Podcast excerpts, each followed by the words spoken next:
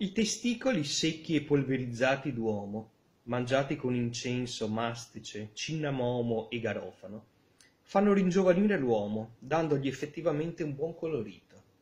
Gli occhi dell'uomo, posti e legati nel cuoio del serpente, fanno sì che chiunque ti veda sia affettuoso con te e non ti crei impedimenti, stando anzi amichevolmente al tuo fianco.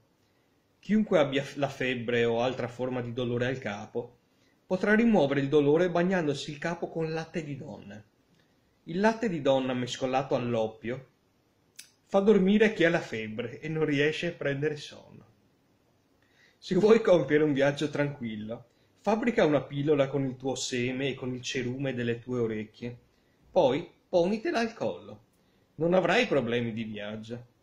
I sapienti portavano sempre seco tale ciondolo, affermando che in esso riposavano proprietà nascoste. Alcuni di essi ne individuarono 72, ciascuna con un proprio significato inattaccabile.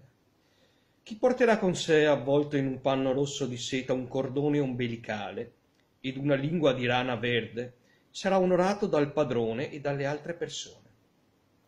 Chiunque abbia pustole maligne o scabbia, si ungua al sole caldo con olio di sangue 3 volte distillato e si getti su terra insanguinata.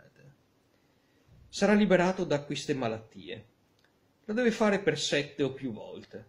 Lo abbiamo già detto nel libro sulle proprietà.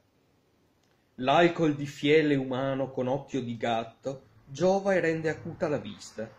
Li si usa quando si vogliono vedere effetti incredibili, a parvenza di fenomeni demoniaci.